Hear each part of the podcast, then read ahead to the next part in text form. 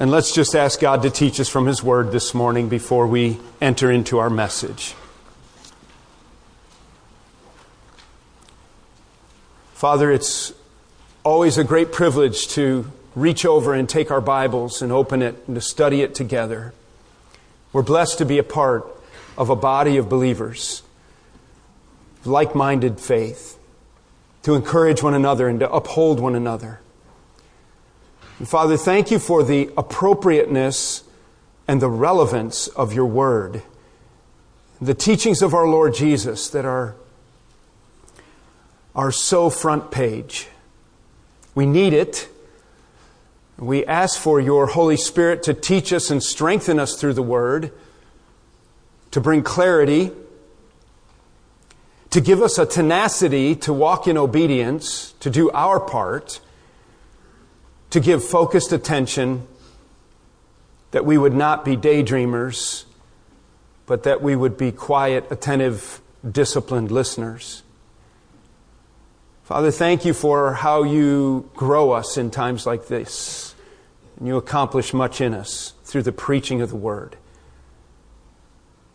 We ask that uh, you would do it again in these minutes ahead. Use your word to sharpen us, to teach us, to encourage us, to conform us to the image of Christ. It's in His name that we've gathered, and in His name we preach.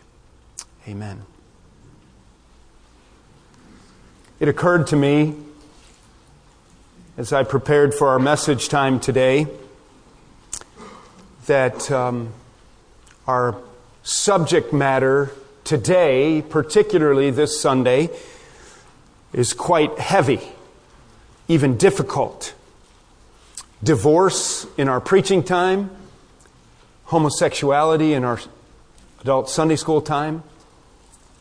It's like, yeah, get a coffee, let's go to church. Let's be encouraged. There is a change, by the way, um, due to some scheduling. We made some last minute changes about a week ago, right after the service last week. And today, Pastor Mark Henson, as you can see in the bulletin, will be dealing with that topic, so teenagers will be in the auditorium. Then next week is Tom Jesserin. Um, the Jesserins are away today at a church ministering in Pennsylvania and um, or New York, and uh, so Tom will be dealing with the topic of Islam, and then I will wrap up the summer with that um, some silent section of the Bible that does not address or condemn slavery. And what is that all about? So um, I hope that you'll take advantage of these answers class and then notice on the back of your bulletin that there are some tremendous opportunities upcoming for adult education. I wanted to take just a minute and not in a defensive way or an apologetic way at all, but I wanted to take a minute and just list why it is we're dealing with this subject today. Because I want you to know that I know that divorce is a horrible subject. You need to know that I know that many people in this room have been ground up over this thing. Your life has been altered. And if you look back, some of the main things that you want to forget about have to do with divorce and all that went on in that context.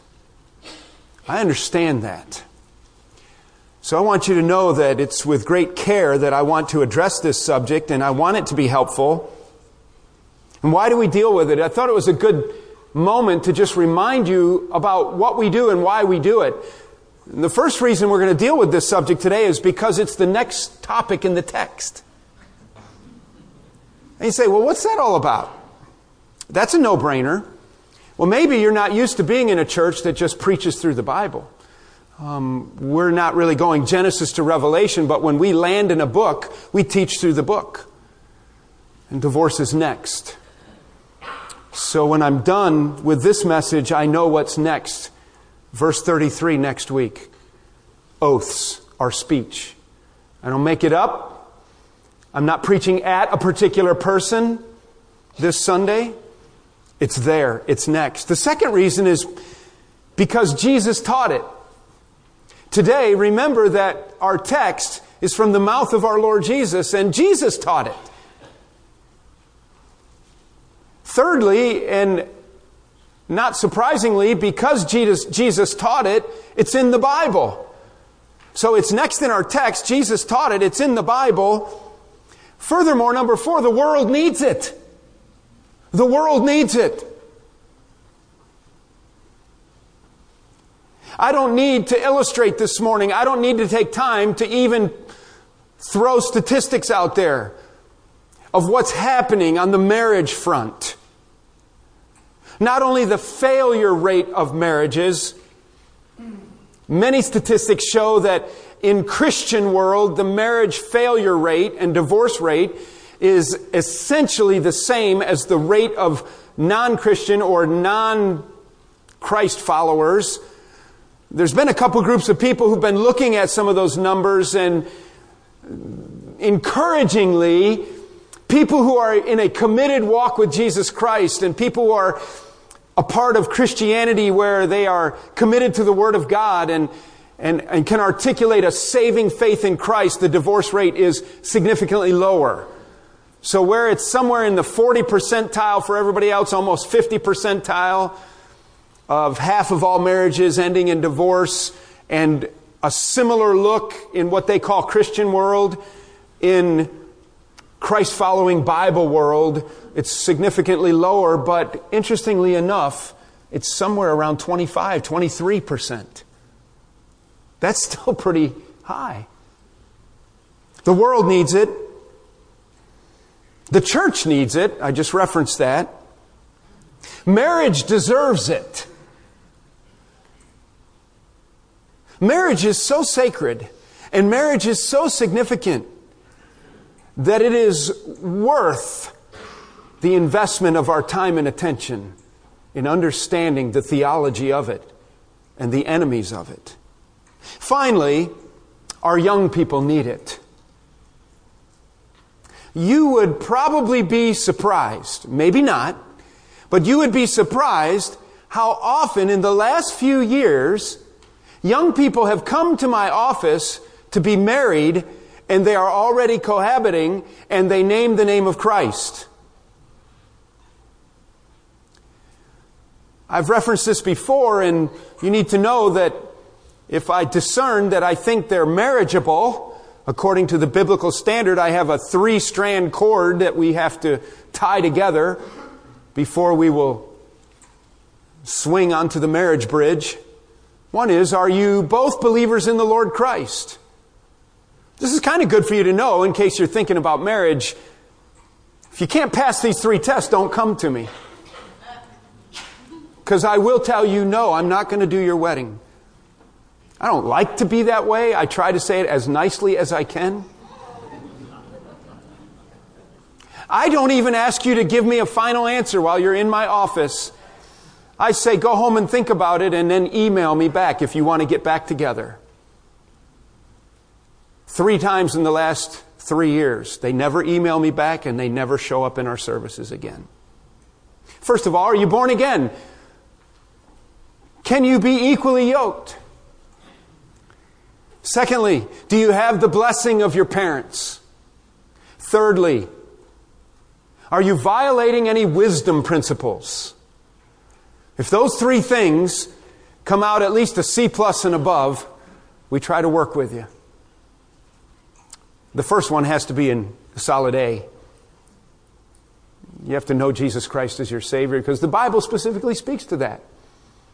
The second one, the blessing of your parents, is the reality of the fact that apart from the blessing of your parents, you probably will struggle with a marriage that is not blessed. And thirdly, violating wisdom principles that has to do with finances and debt and jobs and whether you can move out of your parents' home, these kinds of things. So here we are in Matthew chapter 5 in the Sermon on the Mount, and our topic is divorce. You know, if you've been here, that as we've been studying through the Sermon on the Mount, that the Lord Jesus is in this section as he teaches the crowds um, that is known as an antithesis. Um, theologians call this section the, the sixth antitheses. That is, you have heard it said, but I'm going to tell you something differently. They're, they're not really anti, because um, if it were, you would have to say, where you have heard it said, thou shalt not kill, the real antithesis of that would be, thou shalt kill, right? But the point is that Jesus is coming up against the law, and where the crowd has a specific understanding and an interpretation of the law, often largely influenced by the rabbinical teaching of the day and the Pharisees of that day, who had turned it and bent it and distorted it often, Jesus is, is in a, in a sense, correcting the course. Saying, you've got it down in your head and you know what the Old Testament says about this section of the law, but I'm here to tell you that this is what it means. And, and in a sense, he adds to the law. He completes the law. He expands upon the law. He, he gives us an understanding of the, of the spirit of the law so that though we might have some kind of pharisaical external conformity and a piety that I wouldn't do such a thing, that the condition of my heart betrays me and actually I'm guilty on all fronts. And so Jesus moves in a logical order from adultery into divorce.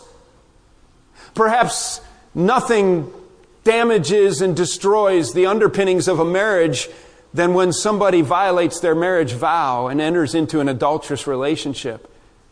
And so I think as Jesus has been teaching on adultery, and we dealt with that last week, he then moves to the third statement that he's going to make, and it has to do with divorce. Our text is only two verses. Jesus says in verse 31, Matthew 5, it was also said, Whoever divorces his wife, let him give her a certificate of divorce. But I say to you that everyone who divorces his wife, except on the ground of sexual immorality, makes her commit adultery. And whoever marries a divorced woman commits adultery. Wow. Wow. Brings lots of questions to mind. We have limited time to deal with it, but I do think that we can effectively address what Jesus is teaching here and, and give ourselves a, a good understanding of what's happening. To do that, I, I want us to understand three, three factors, three realities that I believe are behind the address here. Jesus has three things in mind at least. It's always a little dangerous for Van Marceau to guess what's going on in the mind of Jesus if it's not written down. But we know what Jesus thinks because we have recorded in significant length in other passages what he said about these subjects. So here in chapter 5, he only has two verses. I want you to turn to Matthew chapter 19. We will get there eventually, but because of today, we will probably minimize our teaching on it, but we may address other questions by the time we get to chapter 19 that we will not have time to address today. And in Matthew chapter 19, Jesus once again is addressing the subject and topic of divorce, only this time it's about 10 or 11 verses long, and we understand a little bit more of what's happening. And so the first of the three factors is going to be touched upon in Matthew chapter 19, which will help us understand a little bit what's happening in Matthew chapter 5. Let's read this. Matthew chapter 19, beginning with verse 1. Now when Jesus had finished these sayings, he went away from Galilee and entered the region of Judea beyond Jordan, and large crowds followed him, and he healed them there. Verse 3. And Pharisees came up to him and tested him. They were always trying to uh, pin him down with theological conundrums and, and difficult questions, and they wanted him to contradict the law because they wanted a reason to, to belittle him and attack him and even kill him eventually. So they would sit around and think of questions that they wanted to ask this teacher, Jesus. And they tested him by asking, Is it lawful to divorce one's wife for any cause? So look what Jesus does. He doesn't even answer that question. He goes immediately to the reality and foundation of marriage found in Genesis. He answered, Have you not read that he who created them from the beginning made them male and female? By the way, there is a defining factor of what a marriage is, regardless of what the state of Virginia says or any other state. Okay? It's not marriage. Okay? It's not marriage unless it's a male and a female. The source is Jesus. That's a pretty good source. He answered, Have you not read that he who created them from the beginning made them male and female? And he said, Therefore a man shall leave his father and mother and hold fast to his wife, and the two shall become one flesh. Uh, that's a loaded verse as well, and we'll not unpack it right now completely, but there's at least two things you see right away. Okay, so along with the male and female part of marriage, we also enter into a marriage when you create a new identity and you leave your father and mother and establish a new home. So young people, if you're not ready to leave home, you're not ready to be married. Alright? Now you can demonstrate to me how healthy it is to build an addition onto the house and have your family staying, and I guess you could work that out. The Amish do, the Mennonite do. But you have to have your own defined space. Okay? You have to have your own kitchen for your bride before you get married. Not your mama's kitchen. Okay? Your own bathroom for your bride, not your mama's bathroom. Okay? You got to get out of their space. You're a man now. Man up. Don't live off your dad. And if you can't do that, then you're not ready to get married. Okay? All right? If you can't do that, you're not ready to get married. You're funny, Toke. So the first thing we see in Matthew 19 is that they have to leave. And then they have to cleave, they have to become one flesh, and they enter into the physical union. So they are no longer two, but one flesh. Now, this is at the heart of our message today. Don't miss it. What you're reading here in God's design from Genesis, this is a quote from Genesis, and what you're reading here is a reality of God's design that is so sacred that when the marriage bed is defiled, that it is sin and it is an atrocity. Okay, so here's what he says. You are no longer two, but you are one. And what therefore God has joined together, let not man separate. So then they said to him, verse 7, then why did Moses command one to give a certificate of divorce and send her away? And he said to them, because of the hardness of your heart, Moses allowed you to divorce your wives, but from the beginning it was not so. And there's a couple references here, and we're going to look at one a little more in detail.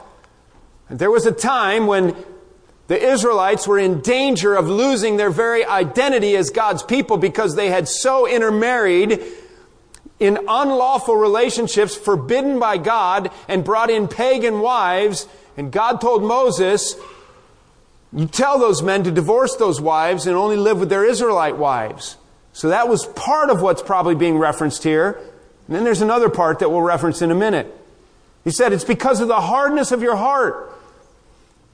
But from the beginning, it was not so. So something else you need to get from this teaching from Christ here is that divorce was never part of God's plan.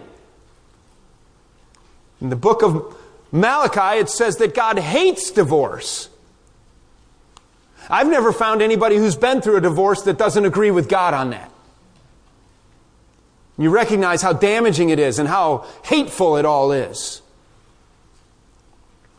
And I say to you, whoever divorces his wife except for sexual immorality and marries another commits adultery. There are a number of interpretations of what Jesus is referencing here, but I believe partly because of the disciples' response that he's speaking specifically about the bond of a betrothal and a marriage, that it is about a, man and a wife who are married or legally bound to be married seen as equivalent, even though the marriage hasn't been physically consummated. The disciples say to him, if, it, if, if such is the case of a man with his wife, it's better not to marry. If the, if the only reason I can get rid of her is sexual immorality, I better really think carefully about whether I want her to be my wife. So the first thing I want you to see is that divorce is a cause of a sinful propensity. Okay, Jesus goes back to the beginning. Now I want you to turn to Genesis with me to chapter 3. I'm still building this point. It's okay if you don't understand it yet. In Genesis chapter 3, we have recorded for us what theologians call the fall of man. It wasn't where Adam and Eve tripped on a root and fell down and bruised their knee, but the fall is a reference to the fact that for the first time man disobeyed God and sinned. And it resulted in the reality of the fact that sin was brought into the human race and passed on. Paul said it like this In Adam, all die. One of the things that happens is people will, people will say, I wish Adam and Eve hadn't done that. And we all would agree with that. But you also think in your head, if I were Adam and Eve, I wouldn't have done it. The reality of depravity, that is the essence of our sinfulness before God, is that indeed we would have. It wasn't just the luck of the draw that Adam and Eve happened to be the ones and they failed the test. What they did is what we would have done. It's the human condition. And so in chapter 3, we have the account of that fall. This is also the very reason that God, out of his love and his kindness, sends the second Adam, the Lord Jesus, who comes and where the first Adam passed sin to all men, through the second Adam, righteousness can be passed to all who come in faith, believing at the cross. But in Genesis chapter 3, when God is confronting Adam and Eve about this situation and about their sin, remember they, this is where they hid. And they, they hid in the bushes and tried to cover their nakedness. For the first time, they were aware of a nakedness. They were ashamed for the very first time in their lives and so forth. And God, and you know this story well, God passes judgment down. And notice in verse 16, when he addresses what's going to happen to the woman, he says this. To the woman he said, I will surely multiply your pain in childbearing. In pain you shall bring forth children. It's undeniable. That happened, right? It's undeniable. And that package of pain begins with girls when they're younger it's at its peak in the very birthing process. And then, even in the emotional framework, it is affected by the pain of childbearing and all that goes on in a woman's body to make her able to have children. And I doubt there's a woman here that would say that that indeed is a curse. And so God goes on to say, you're going to have this pain issue to deal with, and it's a physiological thing, and it's emotional, and it's, it's mental, it's got all kinds of strings attached. And your desire, he goes on to say, shall be for your husband, and he shall rule over you. The second part of what happened with the curse is that you got a man, you got a woman, then sin enters the world, and marriage was designed to be permanent, and marriage was designed to be beautiful, and marriage was designed for the man and the woman to fit together in perfect unity, and then man sinned, and because of sin, the residual of sin is pain in childbearing and pain in your marriage relationship. Because what happens here is, he said, and theologians discuss this. What does this exactly mean? Your desire shall be for your husband, and he shall rule over you. Most of us pretty much understand that if you're married. Almost every man that's married understands what it is for his wife to always try to tell him what to do. And how he can never quite do things the way his wife wants them done. And so what the man does in his humanity and in his flesh is he snaps back at her to show her that she cannot rule over him. And no, I will not paint this bathroom for the sixth time. It's done. It's over. And then we're not happy. It's an interesting word. You see it in chapter 4 in verse 7 when he's talking to Cain after, when Cain brings an unworthy offering to the Lord and he ends up disregarding the counsel of God to him to just do what is right and then you'll be accepted. But Cain disregards it and ends up murdering his brother Abel. But look what it says in chapter 4, verse 7. If you do well, will you not be accepted? And if you do not do well, sin is crouching at the door. Its desire is for you. It's the same exact word. in the word picture of sort of a, a um, this anthropomorphical word picture where sin is humanized or animalized, where it's crouching at the door like a wild animal. And it's, person- it's like a personification of sin. It wants to pounce on you. It wants to, it desires you like a dog that wants to jump on you and bite you. It's a desire to dominate. And it's the same word that's used back in chapter 3, verse 16. Your desire shall be for your husband. You will want to have a, a position over him, but I'm going to place you under him, and it's going to create conflict. And so one of the things that's happening is the reality of divorce, not just in the 21st century, but the reality of divorce in the day of Christ, in Jesus' day, back to Matthew chapter 5. All of that to lay a foundation for the reality that divorce has a cause. And its cause is the sinful propensity that is in all of us.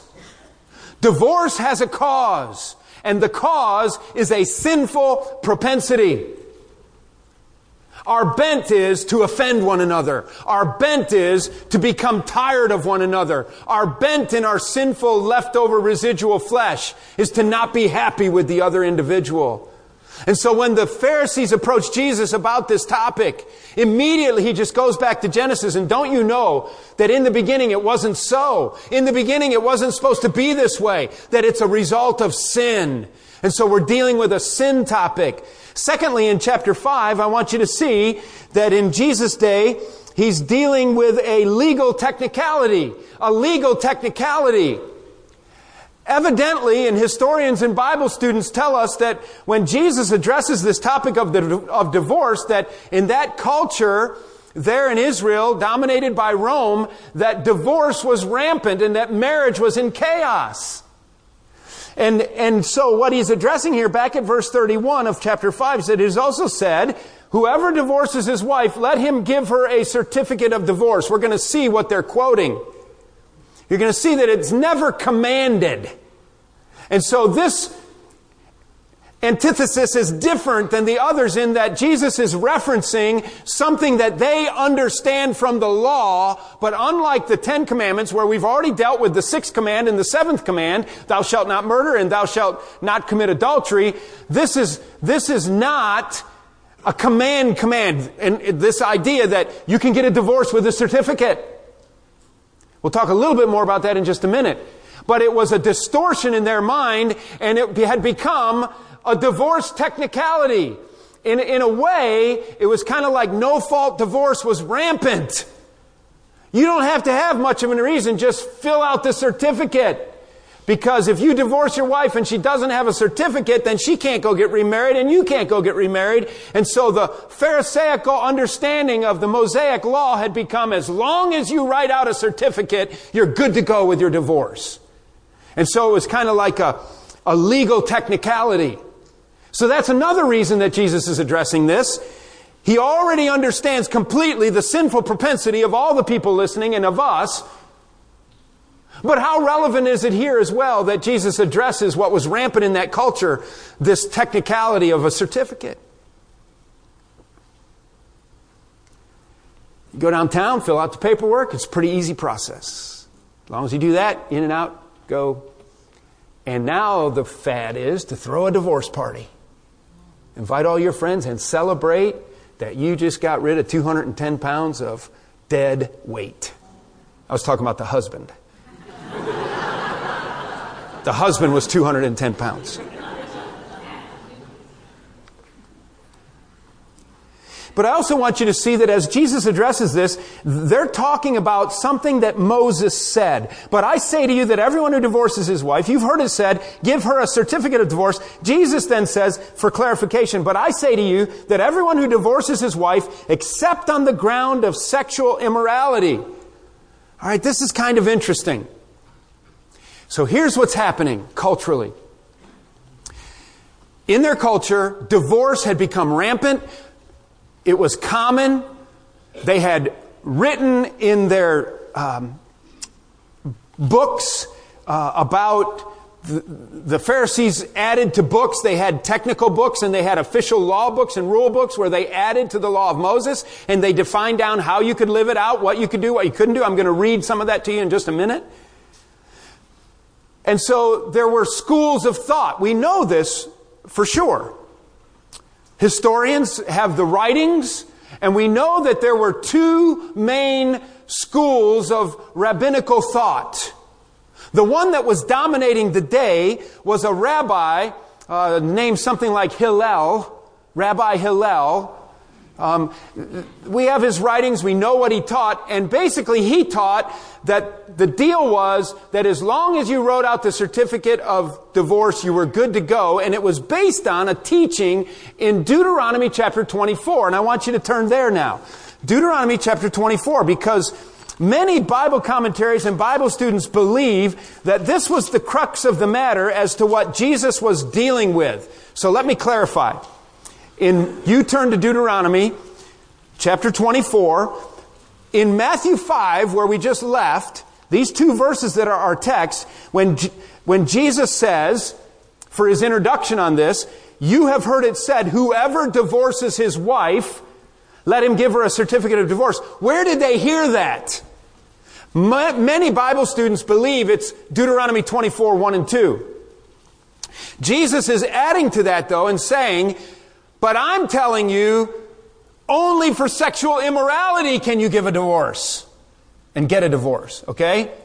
Because here's what was happening. Now in Deuteronomy chapter 24, some clarification on the law concerning divorce. Moses writes, when a man takes a wife, verse 1, Deuteronomy 24, when a man takes a wife and marries her, if then she finds no favor in his eyes because he has found some indecency in her, and he writes her a certificate of divorce and puts it in her hand and sends her out of his house, and she departs out of his house, and if she goes and becomes another man's wife, and further on, anyway, the point is she's not supposed to remarry the first guy who divorced her. She's supposed to stay married to the guy she is or single.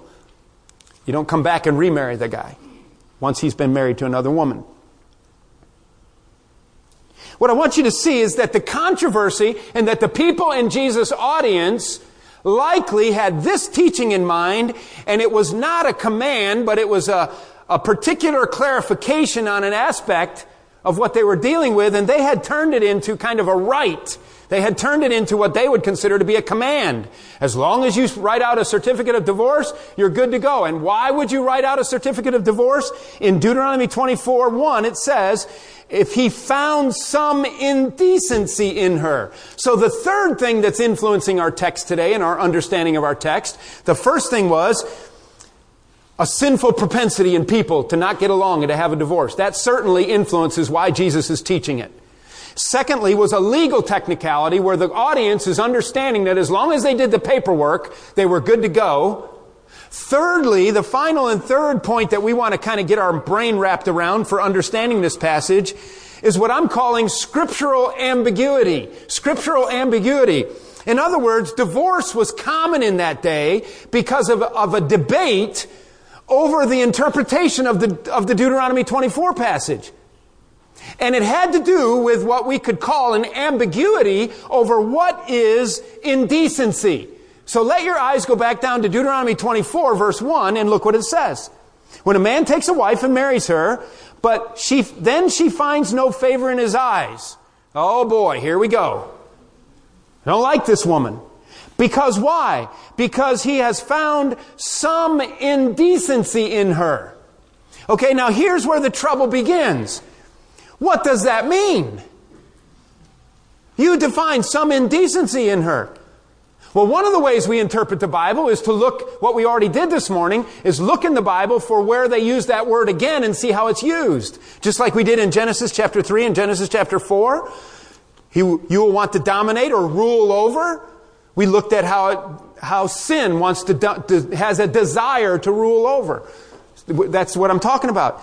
This one's pretty easy in my Bible. They're right across the column from one another. In chapter 23, and verse 12 through 14, this word is used only one other time in the Bible and it's used on the same page. This idea of some indecency. What is that? Because if we know what that indecency is, then we can get a certificate of divorce and off we go. Because that's what he said, as long as you had this indecency and you wrote the certificate of a divorce. Notice this uncleanliness in the camp is the name of the title of the section of this Bible, in my Bible, in my ESV, beginning with verse 12. It begins with verse 9, and it's talking about hygiene things and cleanliness. And in verse 12, it says, You shall have a place outside the camp. This is a little bit crass. You shall have a place outside the camp, and you shall go out to it, and you shall have a trowel a little shovel with your tools. And when you sit down outside, you shall dig a hole with it and turn back and cover up your excrement. So now you know why you're squatting down out there. Because the Lord, your God, verse 14, walks in the midst of your camp to deliver you and to give up your enemies before you. Therefore, your camp must be holy so that he may not see anything indecent. There's the same word anything indecent among you and turn away from you. So Bible students debate, what exactly does this word mean? In the, in the origin of the word, okay, and we can just, really, we can just go back to Matthew 5. In the origin of the word, the idea of some indecency from Deuteronomy 24 that we just read, it literally, it literally translates the nakedness of a thing. The nakedness of a thing. It's the idea of an indecent exposure. Some inappropriate uncovering that is sexual in nature. That's as far as it goes. So when in Deuteronomy chapter 24, we can understand what it is interpreted, I take it based upon what Jesus clarifies in Matthew 5 and in Matthew 19, except for adultery. This indecency has to do with inappropriate sexual behavior. I would take it in Deuteronomy 24. But here's what happened to these guys. Under the Hillel rabbinic teaching, they had written big books defining for the people what an indecency entailed so that they knew what it was they could write a certificate of divorce for. And let me read to you what some of this is. In the Mishnah, it stated that a man could divorce his wife if he were, if she were barren. Okay, you want to know what some indecency is? The Mishnah defines it out as she's barren, she can't have children, divorce her, write her a certificate of divorce. If she became a deaf mute, or if she had epilepsy, tetanus, warts, or leprosy, Another passage in the Mishnah insisted that a man could divorce his wife if she failed to perform certain services in the home. You gotta remember it was a man's world. It still is in the East, isn't it? Nothing has done more to liberate women truly for God's design than Christianity. Don't ever forget that. Each day she required, each day she, for her services in the home, she was required to grind flour, bake bread, wash clothes, cook food, nurse the children, make the beds, and weave with wool. If she brought one servant into the marriage, okay, this is what's being defined by the rabbis. Helping them define what an indecency or a dissatisfaction with your wife is so that you could write a certificate of divorce said, if she brought one servant into the marriage, she did not have to grind, bake, or wash. If she brought a second servant in, into the marriage, she did not have to nurse the children or cook. If she brought a third servant into the home, she did not have to make up the bed or work in wool. If she brought four servants into the home, she could sit in a chair all day long and not lift a finger. However, if her husband considered her lazy, he still had the prerogative to divorce her. Rabbinic law also stated that certain physical defects in the wife were so offensive that they were legitimate grounds for divorce, this indecency. The general principle was that any physical defect or blemish that was serious enough to disqualify a man from the priesthood was sufficiently repulsive to serve as a ground for divorce. Consequently, a man could divorce his wife if she had a head that was wedge shaped, turnip shaped, or hammer shaped, or if her head was otherwise malformed, such as sunk in or flat in the back. He could divorce his wife if she had poor posture or if she had thinning hair. He could divorce her if she had no eyebrows, only one eyebrow, or bushy eyebrows. And on and on it goes. I suggest that you just love your wife's eyebrows the way they are. Stay out of that world. Okay, so here's the deal. Jesus is standing there talking to the people. The crowd is gathered. The Pharisees have reinterpreted the law so that if you have this whole list of things, that is an indecency. And they've even twisted it instead of an allowance for divorce that was actually in the Mosaic law, an allowance, never a command. Okay? They had distorted it to where Moses commanded and you can get a divorce as long as this indecency is present. But Jesus knows their hearts and he knows that there's a propensity to sin, and so divorce is an issue. He also knows uh, that there is a technicality legally where they're, they're all hung up on filling out the paperwork. And then he also knows that the ambiguity of what this indecency is, is something that they've written big books about explaining. And so he defines it down further and let your eyes go down. And so he says to them, but I say to you, verse 31, eh, whoever divorces his wife except on the grounds of sexual immorality makes her commit adultery.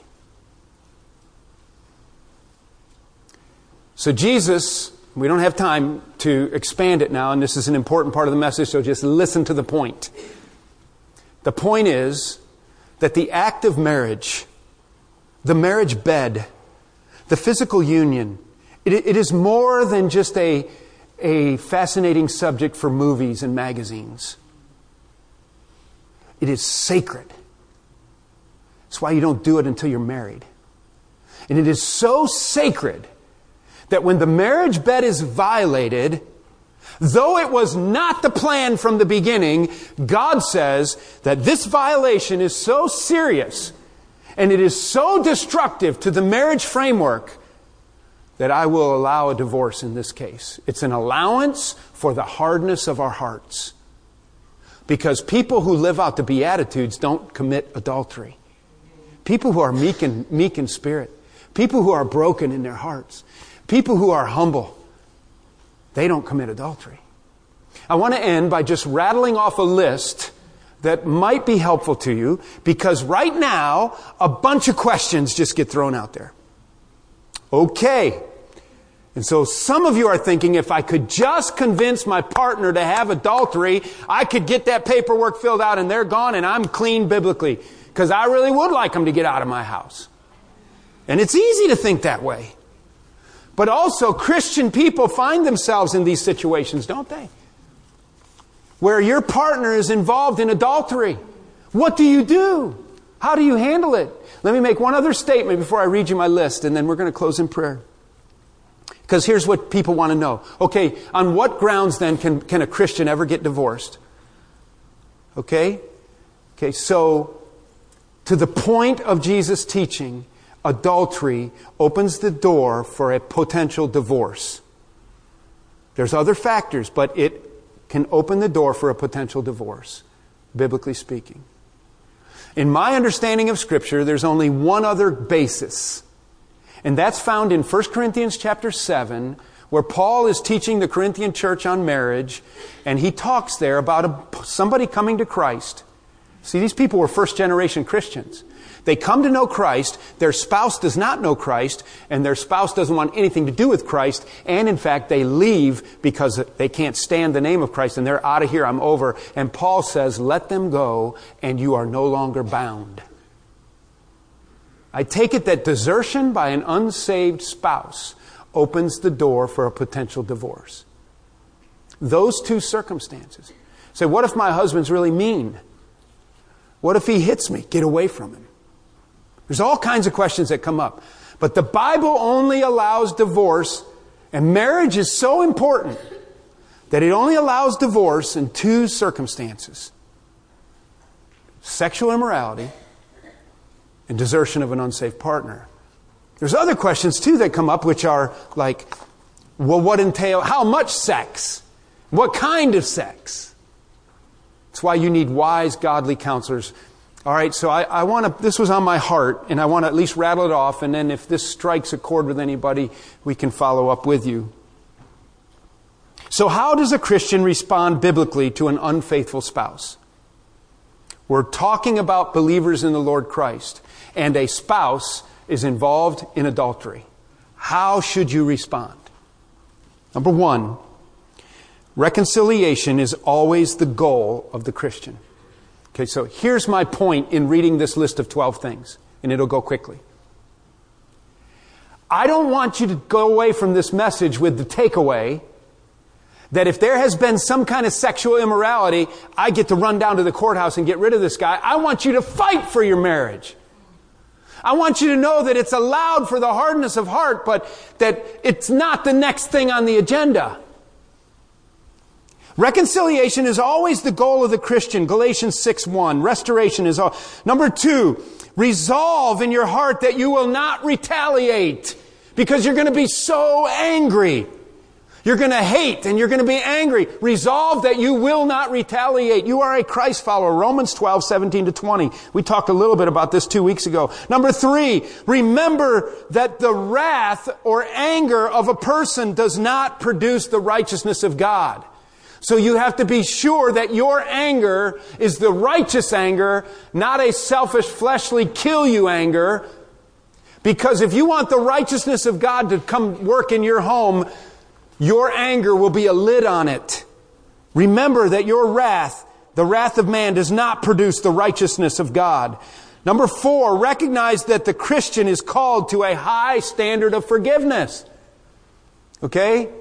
It's coming up here, but let me say it now. Adultery is not an unforgivable sin. That's not a reason to go do it. God forbid. But it is a reason for you to fight for your marriage and to seek forgiveness. And believers are called to a very high standard of forgiveness. Peter once asked Jesus, Lord, how many times do I have to forgive this bum? Seven times? And Jesus said, 70 times seven. And that's another whole message. Realize that all adulterers are liars, and so you better be discerning. Number six, realize that it will take time, significant time, for God to convict and to call back his wandering sheep or to soften a heart of stone. So people come to me and said, he committed adultery, he's been unfaithful, and I've been single for three months. Can I go get a divorce? You better give it time for God to work and grind on that guy. I'm particularly talking about people who name the name of Christ. Seven, make sure you are closely guided by godly counselors. Limit it to one or two godly counselors. Don't tell everybody in the world about it. And don't use your friends as your counselors. Number eight, know that almost always things are going to get worse before they get better. Number nine, the broken season, when everything is terrible. The broken season is a season for you personally the innocent party, to own up to any of your own contributing failures and to get your life in order. Don't waste the pain.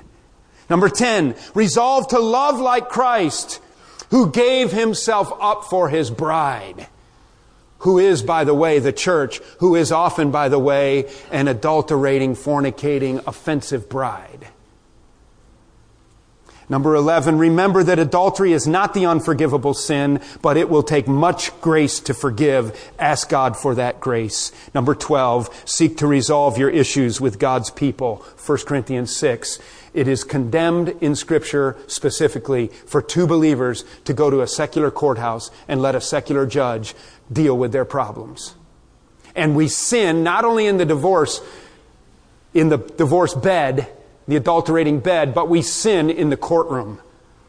When two people who name the name of Christ go before the unsaved, which is specifically prohibited in Scripture, you should call a panel of elders and pastors together in a closed meeting, and the two of you sit there, and you should work it out. And if you can't live together, they will help you figure out how to live apart. Let's pray. Well, Father, this is a serious subject, and um, we, we want to understand your word, and it's such a high culturally impacting topic as well. Would you, Lord, just have your way with us so that our hearts are humble and we're walking in the truth? Take the message and encourage us, Lord. Father, for people who are hurting and broken and struggling, would you please lift them up? Would you please wrap your arms around them? Father, if I've said anything in a harsh manner or an offensive manner, would you obliterate it from their thinking?